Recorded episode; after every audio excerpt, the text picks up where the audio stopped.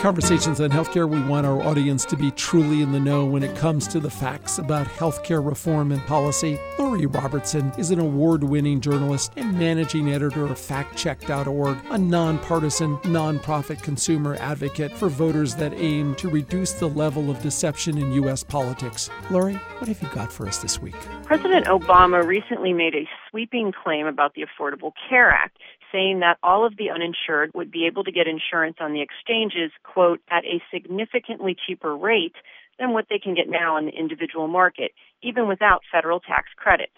But experts, including Health and Human Services Secretary Kathleen Sebelius, have said that younger Americans would likely pay more on the exchanges, while those who are older would likely pay less. Much will depend on the individual. If you have a medical condition, you'll likely pay less on the exchanges than what you would have paid on the individual market, and perhaps you weren't even able to get coverage at all. But not everyone will pay lower rates.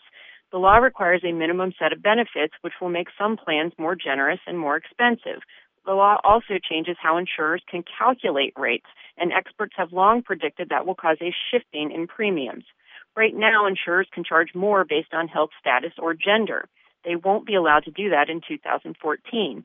They'll also be limited to varying premiums based on age to a 3 to 1 ratio, meaning older folks can't be charged more than three times the rate for the young. This change from medically underwritten policies to community rating, which limits premium variation, will bring better deals to some and worse deals to others. About 90% of the uninsured will qualify for Medicaid or subsidies to help them buy insurance, but Obama said they'd pay less even without accounting for subsidies.